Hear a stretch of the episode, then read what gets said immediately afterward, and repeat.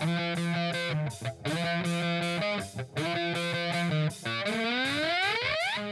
following podcast is scheduled for one fall with no time limit. Super hot fire. The greatest spectacle in podcast entertainment, Mr. Nestlemania. That was literally verbal diarrhea. I'm setting the bar awfully low. Titus O'Neil keeps running directly into that bar. Get him off my TV, get him off my TV. You make me very angry. The man who has a better IQ than you, the awe-inspiring JC. You should go work for WWE because you'd be so up far up Vince's No, butt. no, no, no, no. Oh, you are No, such no, a no, sucker. no, you you are. defend everything, all the bad moves they make. This is the Jobber Knocker Podcast. What's up, everybody, and welcome to the latest edition of the Jobber Knocker podcast. As always, is Nestlemania alongside for the right is a man that's been around longer than John Cena's bald spot, JC. And the superior JC, of course. The Nestlemania. we got a lot to talk about this week. Uh, we got what you just mentioned there and a Raw in our hometown of Boston, which neither of us could go. Uh, but it was an awesome show, and we're gonna get dive into deep that because we are fully on the road to WrestleMania. That's if uh that was the big theme of the week for me this week, is it really felt like it with all the happenings. But uh there also was a little bit of a, uh revolution, uh, which was kind of a mystery going in, but turned out to be a very uh, well acclaimed show over in AEW. We will hit on that uh, later in the program because a lot of stuff happened there as well. There's a lot to get to, a lot of wrestling, and uh, like you said, it's WrestleMania season, so that's where we got to be at our best, folks. So let's start where we always start in the shine because JC loves it. So let's do it. Uh, we're gonna start on SmackDown, which uh, was very good, but not even at we're close to Raw. But I think in terms of like getting through like the major theme this week is that we got to start off with Cody Rhodes and Roman Reigns. Finally, we got the face to face, and uh, you know Cody kind of goaded into him doing it like one on one, mano y mano, uh, Dusty Son to Dusty Son, uh, and that was the thing I loved about it is all the Dusty stuff because we know Roman was obviously one of the big like students of Dusty, someone that like Dusty really could mold because he was someone that came in completely naked into the wrestling world and need to be fully dressed and to become what we see now as the tribal chief. And he's someone who said Dusty's had such a major influence over him. So this is one of those things that, like with Cody, it just like we already knew it was coming out of both their mouths in these promos. I feel like for the most part, but it didn't matter because these two are both really good. They're probably two of the best storytellers in wrestling, like period. Like not just like now, but like period. Uh, so I thought this was a segment I was waiting for, and I thought it completely delivered on what I wanted. I just cracked up when he said, "So what do you want to talk about?" Like when when when he got the chance to do it, I went, "I'm in." Like, and then then he just did the, "Hold on, have you won one of these? Hold Yeah. on." Have you ever main evented, you know, WrestleMania? I just there's so many things he did that I was just like, oh my god, it is beyond, beyond good. And then at the end, which I really loved, which the line to me was the real, the real deal of the whole line was, if your dad didn't teach you everything, I sure will. And I went, oof, you know, and then he smiled. But again, what Roman Reigns does better than anybody else, he smiled when he turned back. And then he had a face of like, oh shit, he didn't fight. Mhm. And I just when you when you look at that, you go, holy moly, man, like it's that's just next level stuff that a lot of people do not do. So Yeah, and I think that's the big thing with Roman Reigns over this run is the details that he provides with everything he does. Like what I we say it all the time. Like he's not there a lot, but when he is there, like man, he leaves an impact for a long time. And it just like it's it's those little like facials and stuff like that that he has mastered of why he became what he became. And that obviously really kicked it off in terms of like the whole bloodline thing for the entire week because we also had more bloodline uh happenings.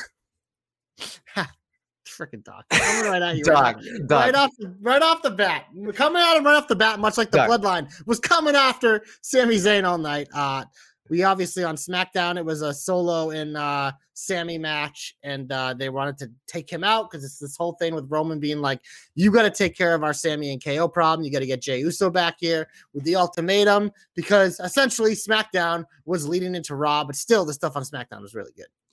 I really enjoyed it. I, I mean, obviously Monday kind of tied up some loose ends there. At least we can talk about it now. Um, but I thought just watching, I'm not going to lose patience with Sami. I'm not going to lose patience with Jey. I'm going to lose patience with Jimmy, and just seeing, you know, like the walrus sitting there being like Jafar, you know, like it's exactly what he is, and it's just like all these little things. These little is that wine? Are you drinking wine? Sangria. Come on. Sangria. I don't drink, so I don't know. It's delicious. Does it make you a better it's like podcaster? sangria is like fruity wine. Okay. All right. It's delicious. You're you're you're I I can't, you know, I I can't touch that. But no, but getting back to the bloodline stuff, I I mean, we didn't know I thought they were going to wait make us wait for Jey on Friday like throughout the entire night. And they kind of gave it to us on Monday. You could see why they gave it to us on Monday. But it's full, full circle on Monday because War Games was in Boston where it all started. So I thought that was the detail that we didn't really, I don't think, ever thought about. But once it happened, it was like that's that's pretty cool. They really have had this thing planned out, and uh, it's pretty cool.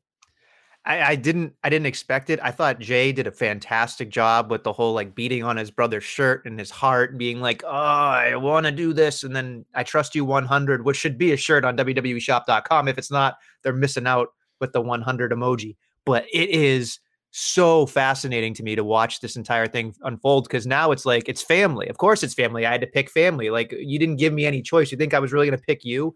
Like when I look at that, that's just great storytelling overall.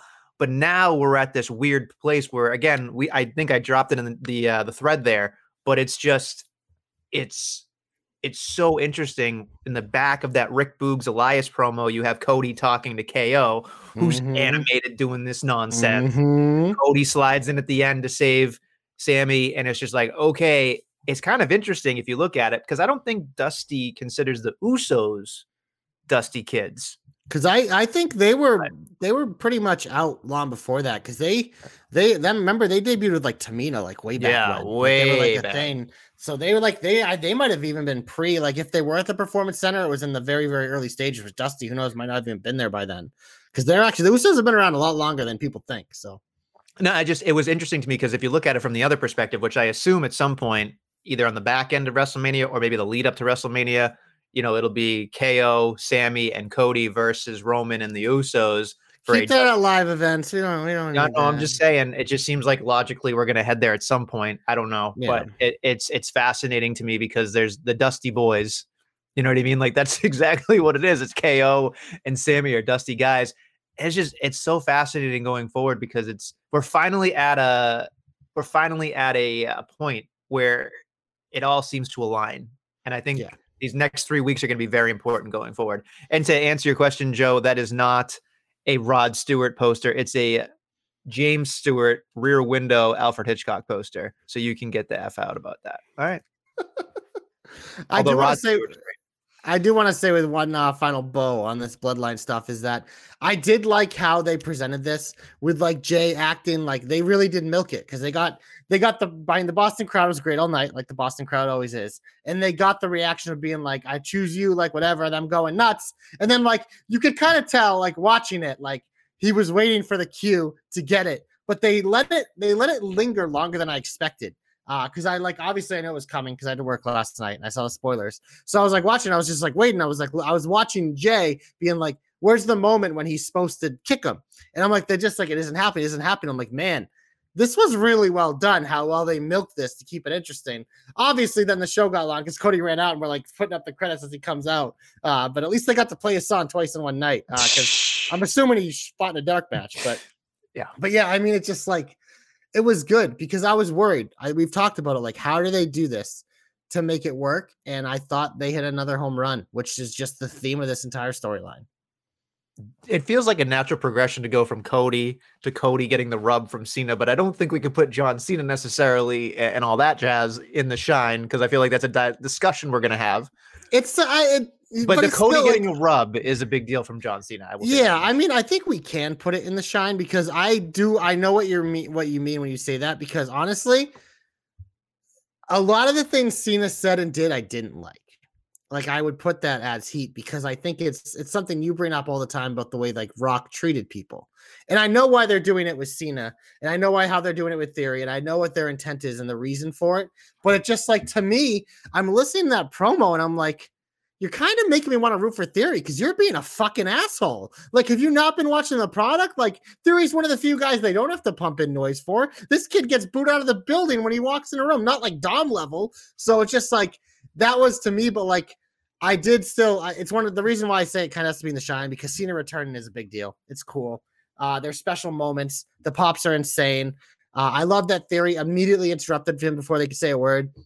And the reason why I think, even with the problems I had with this segment, the reason why I thought it was a win, because when it became Theory's turn to return fire, I thought the fire he returned was better than Cena threw at him all night. Like you look at the name, the uh, name of the podcast this week is Bald Spot. Like that was the fucking line of the promo. I thought Theory, his like his pacing in promos, his delivery, him knowing when to pause has gotten so much better just in like the past year with all that he's been through that it just like I mean, I'm excited for this match. I don't know about you. I'm excited for the next couple weeks, whatever they give us, because I mean, I think Theory held his own, and this really is a passing of the type, torch type match, which I think is why they're really leaning into heavy of Cena being like, "You're not ready," blah blah blah. But I do. I mean, we this is something we kind of ping pong back and forth the last month or two because we knew this was coming. It is for the U.S. title, WrestleMania. So, do you think we get a one-off Cena win here, or is it just like clearly like a, a predictable Theory win? That's the thing I'm really curious about. I don't think it's that predictable to say that Theory is going to win. I think after him getting trashed on Monday, you can sit there and you can tell yourself, okay, it's going to be John Cena. He's going to steamroll him. And I think that's what they're hoping on. Like, I think that's what they're really guaranteeing here is that you're thinking to yourself, oh, here comes Super Cena. But what I actually took away from this entire thing was, yeah, the whole thing about the piping of the crowd noise and then like you don't have a brain, you don't have a heart, and you got a soft sack. Like, I. I was like, first off, it's weird you touch another man's nuts in public nowadays, but whatever. And then, you know, he's like, you got to work on that last one, kid. Like he was fumbling around in there was just bizarre to me. Like, whatever. And then I'm like sitting there thinking to myself, like, how many, how many things did he say that made it sound like this is, this is, this was my biggest gripe about the entire thing, right? Like, you can talk me into any matchup and I'm okay with it. But the one thing that I thought they did a terrible job with, and uh, maybe you can explain it to me, and maybe somebody else in the chat can explain it to me, but it I, I can't wrap my mind around it. He said, if you lose, you lose. But if you win, you lose too, because now you got to go out and prove it. And it's like, well, then what's the fucking point? Like, you didn't do a good job explaining like what he should have said. And I think this is what maybe can happen. I don't know. I don't think John Cena is probably going to show up for many more of these Raws. So I, I, I think this is probably all we get.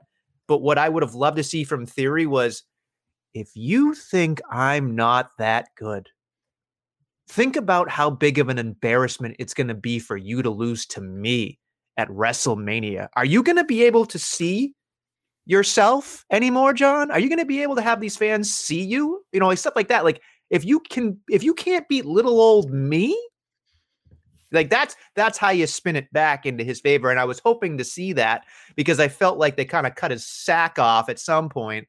I understand they're trying to bury him so to speak, as everybody's you know freaking out on Twitter. He's not buried. He's going to be fine. Oh yeah, he's buried in a main event match or a um, yeah. WrestleMania match with John Cena. Really buried, guys. But I think people like, need to like redefine yeah. what buried is to people because people are fucking dumb. It's hard because I think I understand. Here's the thing: I understand people's vernacular of like it's being he's being buried, but I thought he handled himself like you said pretty well. So I'm not necessarily in love with it, but in terms of the promo, I was hoping him to be like, if I'm such an embarrassment, you won't be able to show your face around here then because you're basically going to have to eat crow the rest of your life because you're going to be the guy that lost to the guy that you don't think is good enough. Like that to me is like that's how you you you change directions and you make it work because otherwise if it's just Cena steamrolling, it's going to be the same thing as the Rock and Cena the first time around where Cena was pleading with people to being like, "Can I take the handcuffs off here and insult the Rock cuz he's just fucking pummeling me." That's what it felt like when I was watching it on Monday. Yeah, no, and, and, to me, honestly, when I was watching, I was like, man, when did Cena get old, man? When did he become like yeah. the old, not cool guy? Like it's just He's like never I'm been like, cool. No, I know, but like no, Cena was cool. Like, are you kidding me? Word life, like that was the coolest thing when I was a kid. That was the coolest thing in the world. It was awesome. This guy came out and he rapped and he fucking like made fun of people and he was awesome. He had his fucking you can't see me. Cena was as cool as it got, but it just like he like literally like he was like beyond like not that cool dad mode. He was like beyond that now. I'm like, oh my god, Cena. Like it's just like as he as he looks old with the bald spot and he's acting old, his face is like uh not you know because he's not as uh gas to the gills it used to be. His uh face is really like not as swollen anymore. It's thinned out. So yeah, I mean, it's just it's. I still think it's. I'm very excited for it because I think it's a really cool thing, and I think Theory is going to be able to get stuff back as we go. Because, like you said, Cena's not going to be there every week, so Theory is going to have to do it on his own. And I think he's proven he can do that because he started this feud about six months ago and has kept it going ever since. The reason of why we wanted to see it. So I have a lot of faith in Theory. I do want to say when you said he looked weird and old, all I could think about is that the Ernest P Worrell meme where like it's Ernest and John Cena. John Cena needs to be the next Ernest goes to whatever. Like I'm in. If that ever happens, I'm like I'm the biggest Ernest fan there is. So if he's ever gonna, if anybody's ever gonna replace Jim Varney and it's John Cena, I, it it it worked perfectly. Like hey Vern, I'm in. I'm in. So I was actually as you were talking, I was almost my uh, I have the Ernest doll in my closet and I was gonna bring it out and be like, you can't see me, but that's beside the point. Um, anything else that you got very much that's in the shine this week? Yeah, it was another segment that the crowd was red hot for that we were anticipating. And that is, you know what? It's Seth Rollins and Logan Paul, man, featuring The Miz, who continues to be a part of this. But like, this is just, it's a Seth.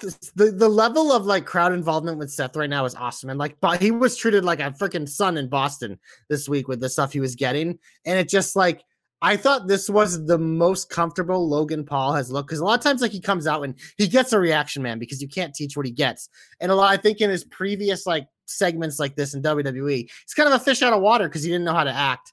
And there were definitely moments of that for sure in this segment. But I thought for the most part, like he's starting to get a little more comfortable with it. And I think he's gotten a little more comfortable with being like, okay, it's it's good to get booed out of the fucking building it's okay. Like this is a good thing. And I think that's starting to click with him. And I think that's what really made me buy into this segment even more because I mean, we've wanted to see these guys face off since the moment in the Rumble. Like it was like, man, this makes sense. And the things that they said to each other, like, I mean, Logan's was a little like not as centered and locked in as it should have been, but like it, it makes sense. It's like, look at I've barely been doing this and I'm already better than you and cool than you and all this and and that. It's like it's one of those things where a lot of times when you get matches like this, it feels like they're just kind of thrown together. But this one, like it feels like there should like like this is should be a real feud and there's like real fire behind it. So I enjoyed it. I'm curious to see what else we get in the coming weeks because obviously Logan's like Cena. He might not be there every week, but uh I mean this one's pretty much ready to go too. But I really like this segment. I did appreciate a lot of what he did and said, and I thought that he did a great job. The Miz did a great job uh, facilitating a lot of it. I thought that was again, he's right in his wheelhouse, doing what the Miz does better than anybody else. Um, I love that you know the the I did appreciate that the crowd was continuing to sing and Logan cut him off and was like, "This has a segment time go," you know, like, "Okay, we're done." Um, which again, great way to get a boo. And I think the other thing is, is like, I I mean, I think he completely whiffed on the punch, but that's beside the point it just looked kind of weird with like a, a, a I mean, like you don't want to actually punch him because Logan Paul can't actually box. He might actually knock you out. No, I know, but it was like kind of like it, it kind of just looked like a like a windmill. You know what I mean? Like it just it was bizarre. Like it was fast and it was cool, and I'm sure in editing it'll look great. But it was just it's hard to get excited about the punching and stuff. But I think that the athleticism of it all will be perfectly fine when we get to it it's just it's just how do we get there? And I think, like you said, it's mostly done. I can see a contract signing as we're all going to roll our eyes, but I can I can see something like that happening one last time. I don't know how much more barbs they can go back and forth because I feel like you can make something up that's fine, but I think once you start grasping at straws with shit when you're like making fun of somebody, I think that's where it deteriorates a lot quicker. As a fan, when I'm watching, like like when like remember when Bayley a couple weeks ago did something and she's uh, with ba- Bayley and Becky they were like going back and forth and then they started getting personal and we're like whoa whoa whoa now now you're getting personal. Yeah. it's like when you get to that point it's like okay that's enough. So I'm hoping that they they they stay on the side of you know not doing too much with this so that they can let it breathe until Mania but we'll see. Yeah no I definitely don't disagree and I I want to bring this up real quickly. Do you for me I'm thinking this is perfect but I don't think it's going to happen. I would love to see a clause here saying Seth Rollins can't touch Logan until WrestleMania because I think that's a Weasley way to get more heat for Logan leading up to WrestleMania. And then, of course, Seth Rollins can just unload when he gets to Mania. Yeah, I think that would definitely work, but I think they're probably not going to need it because I don't know if we're going to see Logan more than once before Mania, honestly. Okay. That's fair. Yeah, that's fair. So. What else you got, Bubba? I mean, it's we've gotten this far into the program. Uh, our boy Danny, I'm gonna need you to cover your ears because we're about to talk about Chelsea Green, baby. uh, I'm still digging this stuff. And the stuff with Carmella, like they obviously teased it last week, but they set up again this week. She was going to accompany uh, Carmella for her match with Bianca. There's just something about these two, like it just makes sense. And when we're like begging for a women's tag division, more tag teams, like this is a fun, like little duo. But as you can see, they this uh, the reason why I actually really like this segment is because the Bianca and Asuka feud, it's hard to just do as like we're gonna have to see something every week because they're both super fucking baby faces. So it's not gonna be a blood feud, it's gonna be more a respect feud. But when you do that, you need individuals who can really elevate both of them and be willing to f- look foolish, but also make it interesting and entertaining. And that's why Chelsea Green and Carmella are getting gold stars for me because these two are pretty much playing the heels for Bianca and Asuka in the lead into WrestleMania. Because obviously, after the match, after Bianca won, Chelsea uh, ate some green mist uh, from Asuka, which I always pop for as a big Tajiri guy. I'm never not going to enjoy that. So it just, I think at some point they're probably, I think next week it's Bianca versus Chelsea as a match on Raw. I'm sure we'll get a tag match like they love to do, like opponents teaming up. And I think that's maybe where like Asuka inadvertently hits Bianca or something and you get a little bit. But until then, I think that this is the best way to do it when you have two big baby faces, like in a match booked way ahead or a feud that is like you need several weeks to lead up. You need other heels to beat up on, and Chelsea and Carmella are perfect for that. I feel like there's not really much of a lead up here though between Bianca and Asuka, and I That's feel what like I mean. video- So you got to make video, it but the video package is not going to be. It's like non-existent to me. Like Yeah, it's no. just like, oh, she won, great, whatever. Like it is what it is. At some point, there needs to be some type of altercation. There needs to be something that happens here to make the fucking pieces move a little bit. But it's hard. I mean, it's really hard, like you said, with baby faces going at it. I, I feel like there's a real chance here for a baby face, Bianca, but also like heel Asuka. Like Asuka's very much can turn it on a dime if she yes, but like people aren't gonna boo her, even if she turns heel. Like they might boo her against Bianca, but like if she wins that championship coming out of WrestleMania, like they can try to make her heel all they want. Like people have wanted this forever. They're like it's one of those things. It's gonna be like when like when like they sometimes when they turn Seth or KO heel, it's like they're still they're still gonna be treated like baby faces too. So. I think you just make her a badass. You can have her have some heel tendencies, but trying to make her a full fledged heel, it's going to be very difficult. I, I I don't understand why our boy boy Danny Egret does not love Chelsea. Like it's such a fun character. I mean, can I talk to your manager, Danny? Uh, I think you need to learn something about this because that's entertainment, pal. That's really just not like Karen's. Maybe not. Did they I don't like Karens Karen's in- either, but a Karen on TV, very they- entertaining. Do they have Karens in England? We'll have to ask. I'm sure they do. Karens are kind of everywhere. I feel like that's just. I just don't know if have like, a different name for it in England. I was going to say I don't know if the name Karen is a thing in England. Danny, let us know. Educate us, would you, bud? Um, moving on. Anything else?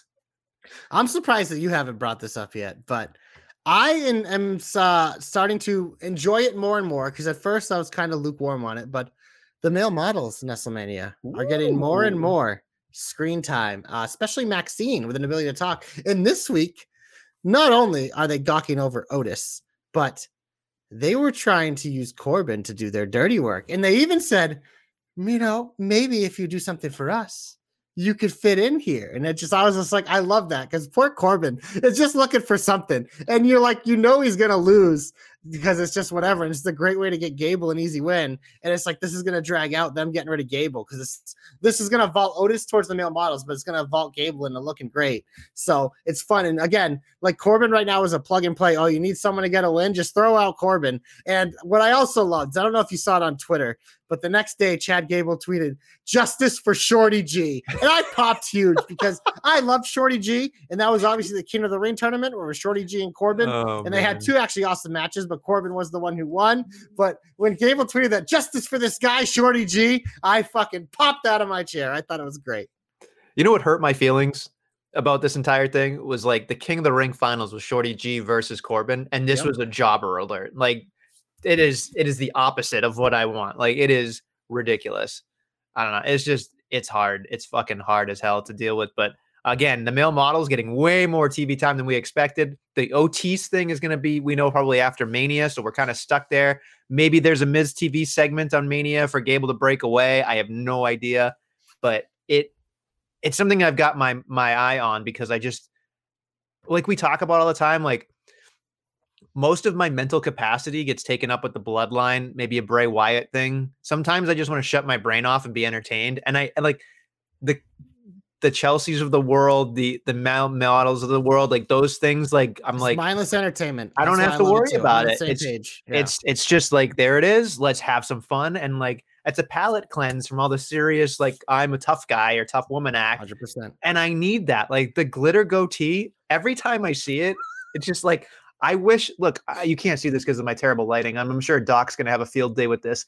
This right here, Doc. This is three days of facial hair for me. All right, so I can't even. do can't even call that facial hair. No, That's- it's not. I'm not. Uh, See, JC has one that's well, at least I shaved pretty recently, so it's pretty short right now. But But this this this might be like if maybe someday when I hit puberty, it might actually fill in. But I I, I got nothing. I've got. I think at this point, I don't know if it's coming, Nestle. I don't if it's know. coming for you. I don't know. But yeah, I mean, maybe I need to be a male model. I have no idea. I could be a hand No. model, although I've been told my hands look very old too. So I don't know. Nothing on me is good. I'm running apart. I told my wife to get a better model. Anyway, No. on that note, anything else? I want to jump to SmackDown quickly uh, Okay. because I really enjoyed that the Dom stuff with Santos this week uh, on SmackDown. Santos kind of like sticking up for Rey because Rey won't stick up for himself, and I love that Dom spit on the Mysterio mask, and then he obviously got not only that in WrestleMania, but he beat Santos. Dom beat Santos. Like this, a like we talk about Dom wins, like especially like since this new character, like I think that's a big win. And then he ripped the mask after, so it's just like this feud is fun. And I love that they're using Santos kind of as a little like piece because linking him with Mysterio obviously is a good idea and it's probably a dream of his. But it also like it's another way to continue to get heat for Dom before we actually get into full father son mode. So I think that's another thing, like one of those like second tier feuds that they're just they're just doing a great job of because they're not rushing it. You know, when I'm watching this, all I could think about was we know Rhea and Finn have, you know, matches. We assume Dom and, you know, Rey will have one. And I'm like, God damn it. Poor priest. Like, I'm sitting there thinking to myself, this poor bastard does so much of the heavy lifting for that crew and just not to be celebrated after, like, he was part of the Bad Bunny thing. Like, he made Bad Bunny watchable and, like, just all these other things, like, that he does so well with the US title and everything. And I'm just thinking they're going, like, I hope to Christ he has something because well, no, he let me, so let me put it to you like this. So I think the reason why those four guys who were in the elimination chamber were in it, it was like this is your showcase because unfortunately, there's not going to be a multi-man for the U.S. title at Mania, so you're not going to have a spot. So Priest, Reed, Gargano, and whoever the fourth guy is that I'm forgetting at the moment. I'm sorry. Here's Montez your showcase, Ford. Montez Ford, because you guys aren't going to have a spot at Mania. So here's your showcase. I honestly feel like that's what it's become. I mean, Priest is probably going to do an entrance with all some of these guys, if not all of them. So he'll be around. But yeah, I do. I don't disagree. But it's also one of those things I kind of like that Triple H is drawing a line this year and not just like throwing shit to just have people out there. It's just like, let's do the best stuff. There's still going to be probably 14 or whatever matches because there's two nights, but like, let's not overdo it. People are going to be left off, but you know what? You know, maybe next year it's more motivation. You know what I mean? Mhm. So I, I also think with Triple H involved in the creative, I think it's hilarious to me because we know how much he loves the Gaga entrances. So I assume this year is going to be fucking like. Well, I in- think in that's also part of the reason why you have to Yeah. dial back other stuff. No, and I agree. Like you got, it's either like to me, it's better to not be on the card knowing up front than be on the card and cut. Hundred Like, percent. And I think that 100%. that's more important to, to decipher because people don't think that way. They're like, if he, he need to be on the no, no, like sometimes it's just not going to work. Would you like to me? I wouldn't want a two or three or six minute match at WrestleMania. I just wouldn't. I would want. I think some people would because you still get to go out there in front of a crowd and like. I mean, like the, there's like the one that I really think of is you remember the Shield match? It was like six man tag and they fought Oh like, yeah, it was like Road Dog, Billy Gunn. I don't remember who it was, but it was legit like yeah. it was like a minute and a half match, and it was just them fucking triple power bombing them all to the table, and that was it. Yeah. But it was just like it's one of those things. Like it was just like you got the entrance, and then you got the Shield winning. It's like it did what it is, but yeah, I think I mean I think it's just, and we kind of saw it when we'll talk about Revolution later. Like this was the most lightly booked AEW pay per view ever, and people are raving about it. Uh, and I think that's not a mistake. Obviously, they had an Iron Man match, which is part of it, but it also was like I think even over there, uh, Mister Mister Tony might be realizing that sometimes a good less is better than a more more. Okay. Anything else you want to get heaty? Uh, we can get heaty, but I just want to say before we transition is uh, in the hashtag Pop Don't Lie of the week. Fucking Edge, man. Did you hear that pop for that man? Like Boston popped a lot, but it's one of those things like Edge in front of the big crowds is still like I think Metalingus is awesome, but it's just one of those things. It's like if I was there too, I would have jumped out. I thought again, that was another thing. They've done the same thing for like three months with Edge, where it's they're in the middle of a thin match and fucking Edge's music hit, and out comes Edge, and it just still every time it gets a huge pop. Like I guess if it ain't broke, don't fix it. But Right. here's your hashtag pop don't lie of the week. There you go. I look forward to the pop don't lie segments. Uh, get them off my TV. Get them off my TV. Get them off my TV. We are officially in the heat, folks. But what I wanted to piggyback off of what you just said, JC, was there were positives, but there were not so many positives here. Where it's just kind of like, what exactly was Edge doing, right? Like, so like Edge came out, it was a thing. He flipped and then got Johnny Gargano won, and it was like immediately here comes Edge to to do whatever, which I again I get. But then what bothered me, like I'm not a Johnny guy, whatever. Like Boston didn't really give him a warm welcome. At least that didn't sound like it His from new television. music sucks. I think that's the Right. issue. And I think that's hard for him to, you know, get people excited about, and that's whatever. But it's hard because it's just like, what the fuck are we doing here? You know, like it's just so hard to watch.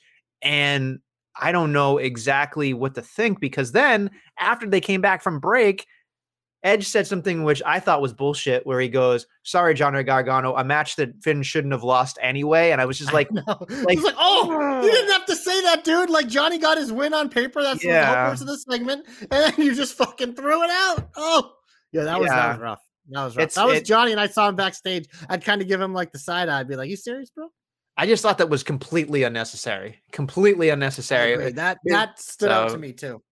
and I just it's just hard. Like it's it's hard to watch it because like Rebel Heart, uh, you know, Birdsky says right here, it's like it's a great value Rebel Heart, but this doesn't hit the same. And I agree. You know, like Rebel Heart was a great song. Now, if it's a CFO song, we know why. I think it is, but It was, yeah, it was. so I mean, they're you know they're not gonna they're not gonna fork over the money. So you know it is what it is. However, however, it's not like he's wrestling any different. It's just weird. Like I think you and I talked about this last week, where it's he doesn't do anything to enchant himself. yeah, it's a crowd. presentation thing. It's like they Yeah. haven't. It's a they, a lot of times we see it. It's a reason why a lot of uh, NXT people fail. They're not willing to put in the work for the bigger audience, and it's just it's it, it's a problem when they put in the work. AKA Riddle and Damian Priest, we've seen it pay dividends. When they don't put in the work, you get this. It was just the edge thing upset me more because I was like Johnny Gargano got a giant win, and then Yeah, the edge thing was like, here we It's go. Very unnecessary. very uh, you know i was going to say uncharacteristic but we both know that's just not true. Um but then again he probably doesn't look good in a turtleneck which is why he probably has to do that stuff. So just saying. I think turtlenecks are very hard to wear and i think somebody else maybe his tag team partner did it better. Just saying. Just We'll, saying. we'll talk to him about him later in the show. okay um, I'm going to go through some very quick things because they upset me. Jobber alert style. Tegan Knox, jobber alert. What the F? That match got rewritten because Ronda's hurt, and uh, Yeah. now judging by my biggest heat of the week, which we'll probably get to shortly, I don't know what's going to happen with Ronda, but that'll be interesting. Uh, what's going on there at Mania? Moving on to another Dolph Ziggler, Omos, not even a minute. Get off Yeah. my TV. Wow. Like that one was What? like. My so obviously, like we knew what this was. Like whatever, you're just making Omos unbeatable. But what do you think of this Ali shit? Because it's mostly been on Twitter. It hasn't really been on the main TV. It honestly is not interesting to me, but I'm curious your take. I look, I think that Ali needs to be a heel. So if this is going to get him to be a heel and a whiny little bitch, like I'm okay with it. Again, it was bottom of the hour. It fed Dolph Ziggler to, you know, Omos, which again, fine. I'm okay with it. But I don't think Ali will ever break higher than where he is. Like I- he's just he's just not he- he's just not available to change. I don't think in the way that he needs to. Like I just don't think he he he can do it. Like if he goes to somewhere where he can just wrestle, like a Ring of Honor or AEW or anywhere in the Indies or even Impact or something like that, guy's gonna flourish because he's such an amazing talent inside the ring. But in terms of what he has to do when he speaks, is just he loses everybody. He loses everybody unless he's gonna be a dick. And I think if he's gonna be a dick, let him be what he is right now. So to me, this is the best version of him that I think we've seen. You know, I thought I was interested in the hacker gimmick, but you know, I I think this this tends to be the only thing. Let's that I can not talk about retribution. No, I'm not please. saying retribution specifically. I was saying the hacker gimmick, which again always gets tied to it. But I just think it's interesting. Um, of course, we'll move on to Nikki uh, versus Pepper, Pepper Piper, excuse me, Pepper Picker, Pepper Pepper. Uh, that was a fucking terrible match, terrible finish. Don't even know why it was fucking there. Well, so here's my biggest issue with it. It wasn't even the fact that it was a two second match, but like Piper and Nikki were a fucking tag team that never broke up. And there were like segments where it was putting in work to them, like getting it together, and they just dropped it. And that was just completely ignored and not acknowledged because they're trying to do this Nikki Candice thing. And I was just like, I'm not that stupid. Like, I don't like this was of something that happened in the Vince era constantly, where we would come on here and we would complain because it's an insult, it's insulting to our intelligence. So I see it now. It just happened. You insulted my intelligence. So fuck you. That was horrible. I agree. What the fuck? Acknowledge that shit. Come on. You're better than that. Acknowledge it. Acknowledge it. Uh, the other thing I would say very quickly is like they said is the first time ever that they actually faced each other, and I, I in my head I'm like poppycock. I don't believe that at all. I don't believe it either. I don't believe it Well, because to, I think they're trying to pretend like Dewdrop didn't exist. It's like, besides a little bit of paint in her face, she looks exactly the same. So again, fuck you. Don't insult my intelligence. I'm not fucking stupid. acknowledge it. We're gonna have a fucking shirt that just says acknowledge, it with my it. face. Acknowledge it. Uh, no face t-shirts. No face t-shirts. T-shirt face t-shirts do not sell, by the way. Go to They're also- 'cause who the tpublic.com. wants to wear a face on their fucking belly? No, That's thank you. Especially if you have a rotund belly and the face isn't, you know, rotund Let's as be well. honest. Most wrestling fans, the, the, the odds are they probably have a little bit more of a rotund belly. It's okay. Eh, You know what? okay. Everybody- don't have a little everybody- belly. I have a Every- little every- belly down everybody's got a little pack. It's okay. Yeah. Uh, but I'm just saying face tees don't sell. We know that. Go to www.tpublic.com slash jobberknocker. Pick up your tees today, specifically the super hot fire that JC's wearing, as well as there's a tribal cuck, uh, the Nestle curse, which apparently is doing very well. My wife is confused by the Nestle curse. Um, I bought like six things recently because I, I need to load up, but uh, got to show people at my new job what's up. Yeah, I mean, you're also gonna have to find new things to wear in this podcast because you're not gonna be able to wear that jacket anymore when I dethrone you. Well, that right there is the most Victory upsetting thing. I've heard.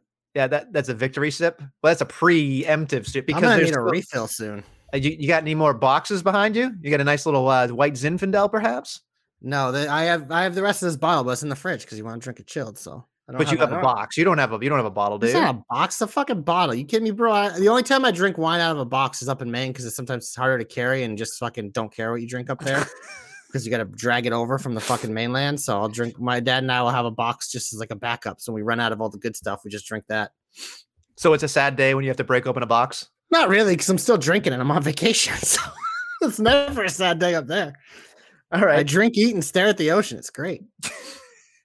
Uh, as I go through the rest of my notes here, I There's two we, major themes. There's two major themes. we can talk about the damage control thing if you want. Go ahead. Uh, Okay, so here are my notes. Uh, Becky, Lita, and Trish, cringe. Damage control, cringe. Six woman tag, cringe. End notes. The That shit was was, horrible, Nestle. Like this was a bad segment. Like when I say that I was got home from work and I loved watching Raw and I fell asleep during the segment, not a lie, because it was it's just bad. It was cringe. It's just like, look it. I love all six of these women. I don't know how many times we have to say it. They're all awesome. They're all extremely talented. First of all, six woman tags are trash. And second of all, Lita and Trisha retired for a reason, even though I still love them. And just damage control is awful. And Becky, like Becky's Becky, like whatever. There are sometimes she's super cringe. There's sometimes she's great. Uh, in this particular thing, they're all super cringe. And again, then I'm watching. I'm like, okay, so we're doing this six woman tag. Are Becky and Lita going to drop those titles to like Ronda and Shayna before Mania, or are they just going to fucking drag them around? We're not going to defend those at Mania, and we're just going to continue to not have a division. So either way, I'm looking at. I see lose, lose, lose, lose, lose, lose, lose. So I watched uh, your boy Ariel uh, interview um, Bayley, and she talked about if WrestleMania is the end of Damage Control, that would be okay with her. But she she would want it to continue. But it's a nice to have a Damage Control match means a lot to her. So I don't know if that's why it's happening that way or whatever. I mean, it's a big deal for those other two women too to get in the ring Yeah. with Trish and Lita. Like, and on the big stage, like Io and Dakota are two of the more deserving women to have that platform. I'm just not going to care about this particular match. I'll watch the entrances. After that, I might, you know, go get a refill. No, yeah, no, listen, I get it. I'm just saying for you that I'm watching this going, Lita's never been good in the ring. She comes off like a dick when she talks, you know, and it's like, and then Trish Stratus is probably the best woman to ever do it. Like there's no there's no denying that, right? Like she's the best person to ever do it. I don't know. Well, Back maybe then. Charlotte. Okay, if back we then, exclude the current generation of stars, sure. sure. Because I think But there's it- probably like five that are doing it now that are better. But I think Right. that's just part of the times. Right. Okay. different eh, She will always be put on a pedestal. But then I she agree, yes. but then she then she opens her mouth and you're just like, "Oh my god, what the fuck are you talking about?" Like it's just like I'm going to go from I am retired to I was retired and I went, "Who fucking wrote that shit?" Like in my head I'm thinking to myself like she did she practice that? Was that the best take she gave? Like did she I'm settling on this one, guys. You know, with her head bob and I'm just like, "How fucking tough are you?" Like and I'm sitting there like Bayley's trying to fucking hold it together, and then the other two don't fucking talk because you know stuff. And then I'm just sitting there thinking to myself, "What fucking car wreck am I watching here?" This, and thank God, thank God it was right before the main event because all I could think about was, Jesus Christ, I have to fucking sit through this. I can't fast forward this because it's not a match, it's not an entrance. I have to fucking watch this verbal diarrhea. And granted, pot meat kettle, I know because it's hard for me to say Firefly Funhouse flip flop and son of a bun. But I'm just saying they're getting paid millions of dollars. Me, not so much. So I'm allowed to, you know, flip flop and slap slop and all that other stuff. But these people should be able to fucking eloquently make me care. And all I thought about was those tag titles don't mean shit. Shit. They don't, and you can't you can't tell me differently because it's they just haven't not, meant shit. They meant it- shit for a very for, short period of time. Yeah. And they didn't because the people who had them were upset about it because they knew I this was coming. I mean, I'm. If you're stuck with the six woman tag, at least have them lose those tag titles back to somebody that's not in this six woman thing. Like, just Ronda, Shayna, Tegan, and fucking Natty, fucking Oh, somebody. Okay, sorry. What I should have said is Natty and a fucking broom because essentially that's what it's going to end up yeah, being. no, the Tegan and Natty versus uh, Chelsea and Carmella at WrestleMania. There you go. Give There's me your match. something. Give me something. If if here's the thing, if Natty, sorry, I'm gonna re- retract this. If somehow, some way, Carmella and Chelsea get a fucking tag team title match before WrestleMania, I'm gonna fucking shit my pants. I would like- love it. Like out of happiness, I'm gonna shit my fucking pants. Like I just, I cannot like that. To me is is wonderful. Just fucking awesome. So, um, is there anything else you want to talk about? That I think I covered most of my notes, but I think you said there was something else. I mean, the other major thing we haven't talked about your boy Bray Wyatt, Uncle Howdy, Bobby Lashley. I was hoping we were going to skip it. To I mean, honest. I, I'm just saying, like, I had two major heats of the week, and because I'm really, I'm really loving the WrestleMania card so far. Um, Lashley and Bray, I don't have as much of a problem with as a six woman tag, but it's just like this shit sucks, man. Anytime I see Uncle Howdy, I'm out because I think that character fucking sucks. And Bray, it's tough. I mean, the fact that on SmackDown, Bobby came to fucking SmackDown, which was cool. Uncle Howdy clearly Bo Dallas with that primal scream that we heard when they fucking did something. It was just like, he touched my butt. You touched my butt. That's exactly where it went to my head. It would be so only- much better if it was just Bo Dallas attacking Bobby Lashley. Yeah, well, then if you- in his white fucking diaper tights, like whatever, it's fine. But so I'm sitting there and I'm watching. I'm like, well, that was fucking weird. And then of course, like on Monday, it's just like Bobby going like, Bray Wyatt, like I showed up and you weren't there, and uh there's something happened behind me that I'm not supposed to pay attention to, and uh I guess you're not a man. See ya. Like I was just like, what the fuck am I watching? Like it's gonna be fucking William Shakespeare soliloquy on Friday from Bray Wyatt giving us fucking hidden messages and fucking Bobby being like, I want to fight you. Even though Bray has technically not done anything. He sent he sent a fucking, you know, minion. He didn't do anything. So Which is weird that Uncle Howdy's the minion now because it seemed like Bray was. It's just like I just can't wrap my head around. I might I, I'm officially out. I'm officially out on Bray Wyatt. Like the fact that he said that he will never do the fiend again made me go, you are stupid. Like I don't care if there's a psychological problem. I don't care if there's a, a, a real reason behind it. You're looking at that fucking character and thinking to yourself, like, I'm never gonna pick that mask back up. You're pissing away the most over thing you've ever done. Like I can't. I'm sure someone could sit me down and explain it, but like no one's ever gonna explain it to me. So I'm left with not having this answer. But like that was a fucking slam dunk. It was a fucking slam dunk. And when you now you create this fucking character where it's like, I'm Bray Wyatt. Nobody cares that you're a person. You're supposed to be a fucking supernatural thing. Like, I'm sorry. You're just you're just I not don't as care that you're a person. No, Be I a don't- fucking character.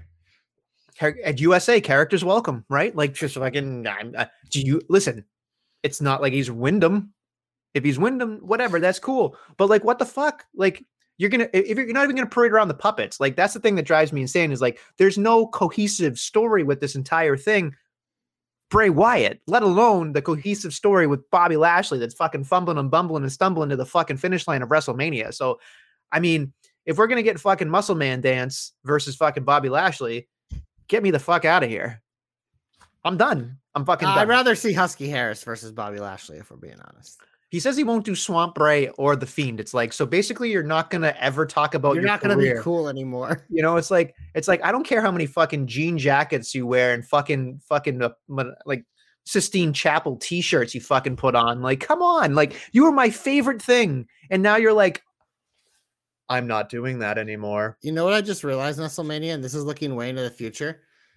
And I know like a lot of people have thought about this, but when the co- when people start to get sick of Cody Rhodes, Mhm. it's gonna be when he feuds with Bray Wyatt, and he's gonna want to feud with Bray Wyatt because you know who Husky Harris's pro was on NXT, Cody Rhodes. Cody Rhodes, yeah. Ah, so hopefully that feud doesn't come for like six years. Hey, but you know what? Maybe oh, maybe maybe Wade Barrett could get involved somehow, even though technically it was a different season. I almost I'm afraid I've got tonight. some bad news. I. Uh, All well, right, you want to get of bad news, WrestleMania? We're gonna go to the hope. And Glorious, you're my only hope because my hope is gonna involve three people that you don't like very much. So we agree that Karrion Kross sucks and he needs something. And my big thing is like this motherfucking loser needs some heavies. He needs some people to guard his back. don't say it. And there's a fucking duo that's rumored to come back to WWE that would fit in perfectly with Karrion Kross Don't and make it. me buy into him a lot more because you have little Jezebel next to him, but you have two hulking fucking men. And you down with AOP? Yeah, you know me. You down with AOP? Yeah, you know me. It's Akam. It's Rezar. And they're coming down with Chris Cross. Karrion Kross. Oh! Karrion Kross and AOP. It's a match made in heaven. Uh, Triple H likes them, obviously, because they were some of his babies. They're huge. They're big. I enjoy them um, for the most part because they're big and they're fun. And uh, I think they could give Karrion Kross some legitimacy. So if he's going to be on television wasting my time, at least make him more believable because he's not believable with his very nice coif hair, as you like to point out, and his little tiny little boy frame, and the fact that uh, I stare at his wife way more than him. At least with them out there, I'll stare at them a little bit, and then his wife, and then him. But he'll look tougher with a little his own little like ministry or whatever the fuck you want to call it. But uh, I'm putting Karrion Kross in my hope because I'm desperate at this point because I have to watch this dude every week. He needs to be interesting. So uh, make him down with AOP because you know me. Hashtag JC knows. Hashtag JC's hopes come true. I know Nessa loves that one. Did you hurt me on purpose? Did you really want to No. like? So here's the thing: every single time you say AOP, this is a reference you are definitely not going to get, but this is for everybody else that's ever fucking watched pop culture because you're limited to certain things. When you when I look at AOP, I think of Tokka and Rahzar from Ninja Turtles: Secret of the Ooze number two. Like they are just Well, they fucking, are Akam and Rezar. right. I think they're just fucking idiots. Like they're just like, no, we got ooze in us, and we're gonna beat people up. Like it just that's what it is. When I look at them, I'm just like, like all I'm thinking is like, is is fucking somebody gonna put a fucking you know you know thing in the donut and make them fall asleep like they did in the fucking movie? It's like, oh my god, num nums. Like that's all I think about. Like when I watch them, it's fucking they're gonna put a fuck, they're gonna fucking drug them in a donut and be like, okay, OP, like just fall over. AOP was over with Seth Rollins though. I will say that much when that happened. I, like, I, I, the idea of them was interesting. Uh, the reason why I really enjoyed them in NXT, and I think this happens a lot in NXT, is a lot of the NXT superstars are smaller because they're like this like indie type wrestling guys. So when you mix in with like a bigger tag team like an AOP, it makes for some more fun matchups because we talk about all the time. You get some big guys, you get some little guys. It's a lot of fun. So you know. Yeah. You just don't like AOP and you don't like Karrion Kross. So I knew you wouldn't like that, but I'm trying to make things better. JC likes them big fun boys. The fact that you think it's fun, Bertsky, hurts my feelings. I just you don't think Braun Strowman's fun? No, I like I like Braun Strowman, but of You course you don't think Brock Lesnar's fun? Come on, I- dude. You don't think I'm fun with my twain? I think you're upsetting half the United States with that impersonation. I don't think that demographic listens to our podcast. Are you telling me that they don't like the jobber knocker? Come on. Come on. They're knocking jobbers. They're knocking It's jobbers. I actually I love accents, period. So when I do them, it's more of a turn of endearment, and I'm really bad at doing them, so they all sound horrible. But uh, because I know I have a little bit of a Boston accent myself, and people make fun of me for it all the time, and I have no problem with it. Can't help Yeah. It's how I talk. I mean, People I'm, shouldn't be ashamed of how they talk. I love accents.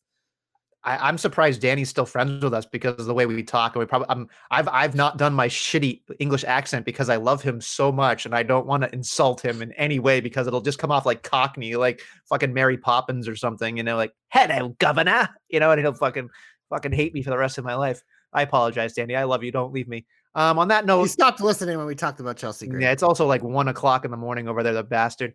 Yes. Um. uh, anyway, um, as I was saying, my hope is very interesting because I was watching uh, part of AEW Revolution, and all I could think about was I didn't care for Maxwell Jacob Friedman leading up to this. I thought they kind of butchered him in some way, but I was thinking about where his next challenge is going to be, and all I could think about was there was one person on on Revolution that fucking just just fucking went above and beyond, and that is Hangman Adam Page. I thought that fucking match was fucking brutal, fucking out of this world, unnecessary, completely unnecessary, because you know, fucking bleeding and John there will be blood like it was Jon Moxley match. and then the fork and then like everything barbed wire. It was just like whatever. But it's just it's too much. But I was just like, at least he won with the hangman thing. That was cool. But like seeing Hangman the way he can cut a promo and seeing the way that we used to see Max cut a promo, I'm hoping that that's the next feud because I think we need to get you know MJF away from all these other people who are kind of slowing him. Not saying Daniel Bryan slowed him down, but it was just like the the presentation and the so the storyline itself kind of didn't sort itself out until too late, and I didn't give a fuck. Now, granted, the match was was great. Like, I mean, the the hour long match for certain people, they can sit there and jerk off about It it. was I- more than an hour. I believe it was an hour and seven minutes. yes, it, that's too way too long for me because That's no one- about three Johnny Gargano matches in WrestleMania. you know what? That's why I'm going to give Johnny Gargano the week off. All right. so I actually defended him in the shine. I mean, this is a banner day for Johnny Gargano fans everywhere. TJ, keep your pants on. So the other thing is, is that I think having Hangman get him into a better situation will work because Hangman doesn't have to win, but Hangman versus MJF, I think will be fucking dynamite. Not, you know, pun intended here. I think that's where it needs to go because I was trying to look at what happened at Revolution and I don't see too many people that I'm excited about going forward. Yeah, this that's definitely the one that makes sense. And he kind of like he was kind of asked about in the presser, and he he named like a lot of people, obviously, and it seemed like there'll probably be like a quick little TV one with Jungle Boy, maybe he hinted at. But I would think the next pay per view will be headlined by Hangman and MJF. Um, and I think this feud will be hot because Hangman was the guy that it just like even when he lost, like everyone felt like he got a raw deal because that was obviously with the whole CM Punk fiasco and everything. He was a guy people have wanted to see get back, and he's obviously a guy that people really like. And they're two of like those AEW original guys. Uh, they're probably like the two poster boys for that in Hangman and MJF. So that will be a hot feud for sure. But WrestleMania, we're gonna keep the Revolution talk right into my comeback because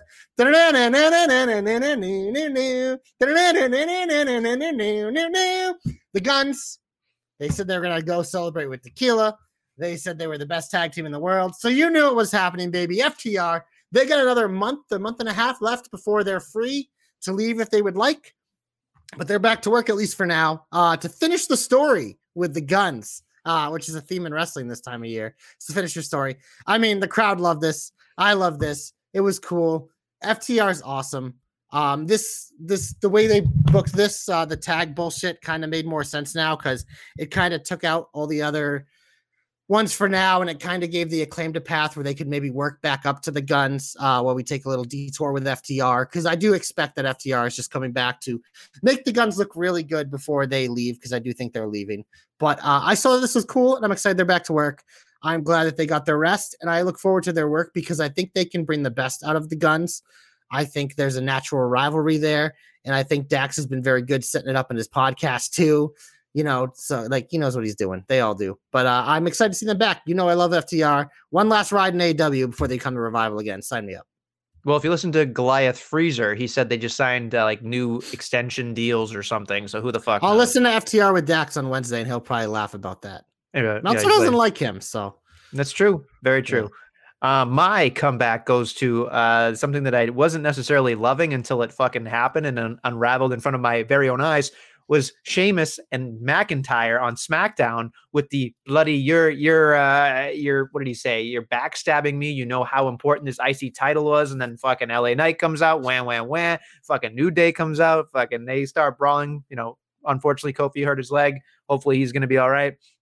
But I went and I watched that segment and I'm like, yeah, like the fact that Sheamus thinks that his friend fucked him over already, like I'm into that. Like we we talk about this all the time about McIntyre being kind of fucking a snooze fest most of the time. In my opinion, he's just kind of like waiting and anticipating to finally get that championship in Should front of the up crowd. Danny's comment because it kind of fits here.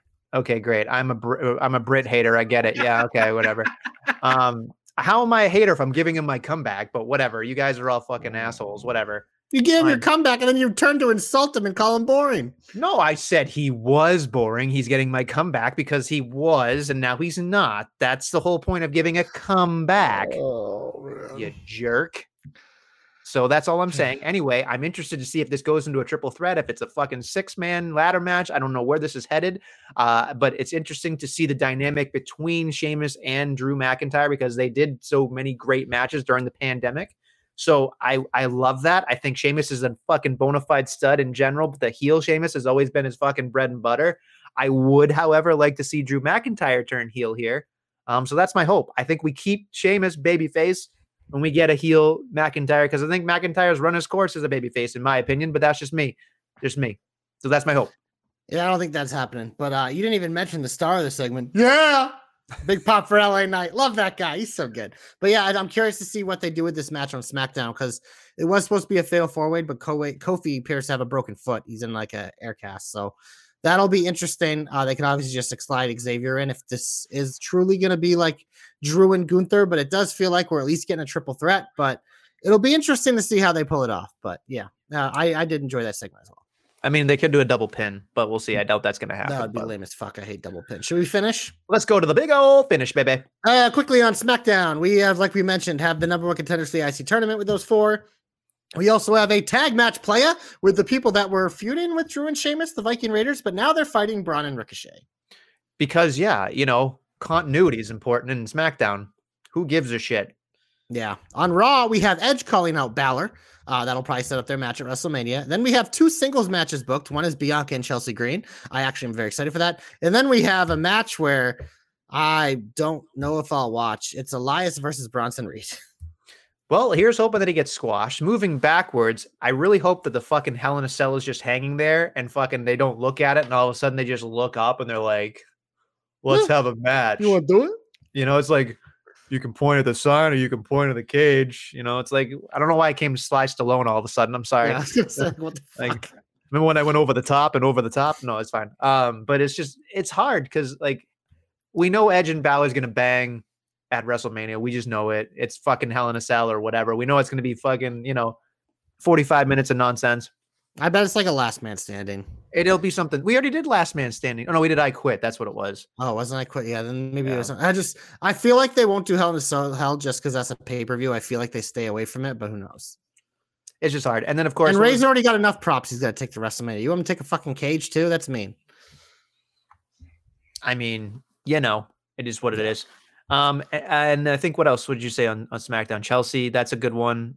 And then yeah, and Raw, Chelsea, and Bianca, and then uh, Yeah. Bronson Reed and Elias for the match. The no thanks. All right. I did like that backstage segment though with Boogs being like, "Oh, you told me to get a match with him." And I just because you knew that's exactly what he was doing. And it just kind of worked. Like Boogs is playing the stupid really well right now. So it's it's like I don't love it because it involves Elias and he bores me. But uh, Boogs did a nice job. It's Rick Boogs. How can you hate Boogs? I think he's he tries a little too hard sometimes, but that's just me. That's just me. He's fine. I think he's good. He's fine. He's fine. Just not always my favorite thing. But Okay. should we talk about Revolution WrestleMania? Let's get Revolution in here. I'm starting with Christian Cage because you know what? That motherfucker got buried into the ground. I didn't even know it was a buried alive match, but uh, him and uh, I guess you don't can't, call him Jungle Boy anymore. You have to call him Jack Perry, which is super, super fucking boring. I'm calling him Jungle Boy, Tony. You can't tell me what to do. But finally, I mean, this obviously would have felt a lot bigger if they could have done this match before Christian got hurt when they wanted to. Because with the gravestones and all that, they were clearly leading to this. But on this, it just kind of felt random. But I still like that they had the payoff and we had Christian putting him over. And uh, I hope Christian's contract is up soon so we can have that dream match with FTR and WWE with Edge. I have to say this very quickly because it made me laugh. the fucking way the casket just like fucking came out of nowhere. It was nowhere. awesome. I actually kind of liked it. It was like it was like Beetlejuicy. It was like the fucking Joker from 1989 with a fucking hand and the fucking the. It's a whole thing, but it's just like I started laughing when I saw that, and then somebody on Twitter had a great fucking rebuttal. If Christian ever does come back and he gets on the microphone again, he goes. somebody wrote, "I went to hell. Thank you for sending me to hell, so I could tell your father what a piece of shit you are." And I was like, "Oh my god." That would have been I mean, fucking uh, outstanding. But again, it. wrestling in a turtleneck good fucking god that that as a man uh, not a man as a kid that my mom used to put me in turtlenecks for every school picture turtlenecks are not a fucking fashion choice as well as the fact not a good wrestling choice so i commend him on fucking doing that because that fucking probably sweat the fucking balls out of his whole body He's a stud. so anything else else you in want to talk Re- about Revolution? I on don't fucking Revolution? So here's the thing that here's the thing that I'm gonna be fucking upset about. It didn't. It, it, it I don't even think it happened on fucking Revolution specifically, but Hobbs win this big fucking ladder match with fucking 18 guys doing God knows what, and Sammy fucking doing you know. It's normally they put that on the pay per view, but with the Right. Iron Man match, But here's-. Here's my biggest grape about this entire thing, right? Like, and this is sour grapes for me. Is like you fucking you gold up, you get the fucking golden ramen noodle and fucking Sonic ring, whatever, whatever the fuck it is. It's the fucking brass ring or whatever. But then it's for the second tier title. But then Wardlow beats fucking, you know, Samoa Joe, taps him out, or he falls asleep. And then it's like immediately the next week, it's like, well, fuck. Like, if Wardlow wins, then what's the fucking point of this poor bastard going through a fucking ladder match? Because I think Hobbs is winning on Wednesday. I really do. I think I think they're flipping it immediately. I think they they what they wanted to do is they wanted to get Wardlow's come up. It's on Joe, get Joe out of the picture. And uh and then they want, I mean, I think this event's still in California. And as you've noticed from that match, it's like it's Hobbs' home state, and that place goes fucking nuts for him. Like he was the biggest baby face in that match. And that's why against Wardlow, Wardlow's probably gonna get booed on Wednesday. And as we've seen with Tony, he is the anti-Vince. People win shit in their hometowns. So I think Powerhouse Hobbs, Powerhouse, is winning that TNT title on Wednesday, and Wardlow's going to have the shortest reign ever. But why not just have Samoa Joe keep it? You know what I mean? Like, why? Fuck Samoa Joe. Go to Ring of Honor, you loser. You have a Ring of Honor title. Hobbs and uh Wardlow's the feud here. And I mean, you get Wardlow. Just, it's weird the way they did it, like having the Darby pit stop in between, and having them so close. I don't disagree. It's not the best timing, but to me, it makes the most sense to put that title on Hobbs. They've been doing the Book of Hobbs vignettes for him. He's the guy that has been slowly working his way. He looks great. I think he's one of the most improved guys they have on that roster. His characters come around and heels with titles is always better. So pull the trigger, Tony. It's going to be in his hometown. It's going to be great. And you can still have Wardlow chasing if you want to. If not, you can separate them. But I think the money's on Hobbs winning on Wednesday. Book it. Anything else uh, from Revolution you want to talk about? We we didn't really talk about the main event, but I mean, we have. I mean, I don't care to talk about Texas Death Match because I don't enjoy those matches. They're too. It's disgusting. And a six man tag. I don't care how good it was. I don't fucking care. Um, as I told our boy Dom, um, I just don't care. You can't make me care. But the main event, uh, yeah, it's Lawn, but MJF and Bryan Danielson are really good. And I don't dispute any people saying that that was an amazing match or this was an amazing pay per view. I don't dispute that at all because it seemed like it was. I didn't get obviously get to see really a lot of it, but I watched a lot of the highlights. I read about it, watched a lot of clips, and this looked awesome. I did watch the second half of this match, and it was really good. Um, and obviously, it got a little overshadowed with him slapping a, or spilling a drink on a kid. But again, that's par for the course with MJF, man. But I did watch the entire presser, and I thought he was awesome in that. He was like making fun of CM Punk, except for the muffin. It was with a fucking pickle, and just like it just it's the dude is so fucking good at his job. And it's just like no matter how much you hate him, you just respect him because he's so fucking good. And uh, this was a big moment for him because his big theme has been like, I'm not the best on the mic. I'm the best on the mic and in the ring. I'm the greatest of all time because of it, because I have both. And when you say that I'm not as good in the ring as I as I say I am, you're a fucking idiot. And this is me proving it. So I thought that's what it was about. Like we agreed, the lead up was dog shit. But in terms of what it wanted to accomplish in the end goal, in beating Bryan Danielson in an Iron Man match that went to overtime, it accomplished that. I think it's hard for me to be excited about. Like, at least there was a DQ there, and and like other things that happened. But it was just hard for me when there's like three falls or four falls. Like, it just gets to a point of like, and I know that yes, it's an hour and whatever, but like at least in my head. I don't want to see a match go over 45 minutes. I really don't. I don't even want to see a match go over half an hour. I'll, I'll say 35 to be nice. I really don't. We used to joke it was a Gargano special, but it's, I mean, in NXT it was, But now I look at this and I went like, I don't care if they were my two favorite wrestlers. If you give me an hour, like, and I love wrestling, I love wrestling like you know very much, but I don't have an hour to sit there. Like, if you and I were watching this live, you and I, knowing the way we are, we would be half watching and pay attention to this matchup. We wouldn't be invested in this matchup over an hour.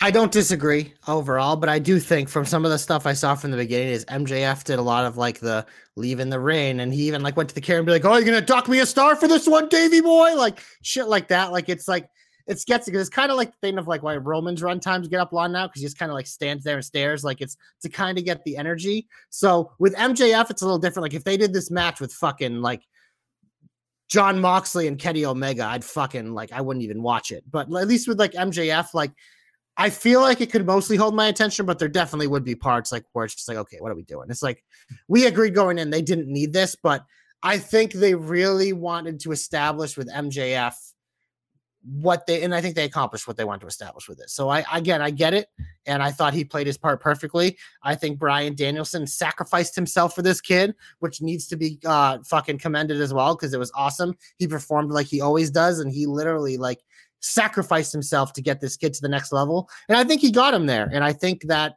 like you alluded to in your hope, like a feud with Hangman Page, who was the other big winner from this pay per view, finally overcoming Moxley in a big time match, even though it's not my cup of tea. A lot of people love that. And he looked great. Like it's setting up a mega feud, which I think is special. And one thing I did want to say that I want to point out that was definitely perfect and wonderful about this main event was it was logical.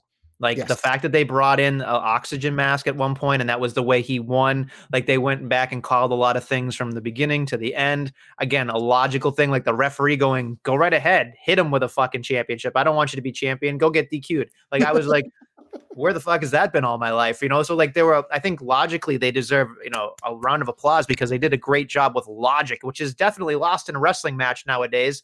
So I think they did a great job, you know, putting it in that 67 minute match. But again, I don't have time for 67 minutes. I'm sorry. I just fucking don't. Well, maybe you'll have time for Dynamite this week, WrestleMania, because uh, as of now, as before we started recording, there were three matches.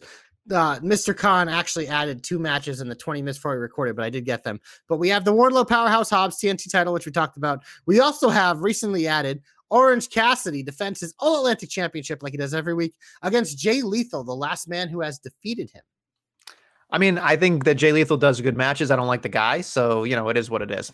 Orange Cassidy is amazing. I'm yeah. all for him. He could fight a fucking, like you say, a broom. I'd be all over it. And then we have the Nestle special. We have AR Fox and Top Flight taking on the Jericho Appreciation Society in a six man tag player. Nope. Just nope. I agree. Just I think it's uh, Jericho, Guevara, and Garcia. So that's what I can see in the graphic right now. Yeah, just just yeah. nope, just nope. Uh, and I don't know. Maybe he'll add a women's match. Oh, oh, oh! There's a Ruby Soho versus Skye Blue. We can't we can't downplay that. That must have just got added. So Ruby yeah. Soho turned heel. That was the other thing we didn't talk about, and I don't fucking care because uh yeah, that that yeah. I mean, I'm just glad hater one because I'm yeah, a hater. Hater, hater, baby, hater for life. Yeah, it's just it's just hard to watch sometimes. It's just convoluted. It's just fucking awful. So I'm glad the pay per view went well, but not gonna. Yeah, no, I am too because I think they needed it because it wasn't. Yeah. We weren't alone in saying the lead up for this thing sucked, but uh, like I think you alluded to it, like in our knocker chat, it's just when the expectations are low, that's when things deliver. We've seen it over the year with yeah. WWE pay per view. Some of the ones we shit on going in, they turn out to be great, and I think that really benefited AEW here. But I think the important thing now for Tony is now that Ring of Honor's in its own sphere, and you like MJF might have really found his footing here, and you're kind of like kind of solidifying some guys in certain roles. It's like get back to what made made AEW great. Use the momentum that you're getting from this pay per view, and like really like give give us the good stuff again, man. None of the fucking bullshit. Don't convolute stuff. Don't like like it just it's it's give us that beauty of the AEW variety in terms of wrestling and characters and like again like featuring the stars every week like in their own way but like not oversaturated. So I think he has a chance now to get AEW back on track. So we'll see what he does. Anything else you want to get out nope, of here? I'm done. All right. Well, we went over an hour and eight minutes, so nobody wants to listen to us, most likely. Hey, you know so, what? We talked about so much though, and it wasn't just one match. We talked about like 80 matches. That's true. So, we put over a lot of things. Us. Yeah, great job. Barry Horowitz. Pat on the back. On that note, thank you for listening to the Jobber Knocker. We'll be back next week with more Jobber Knockery. Powerhouse.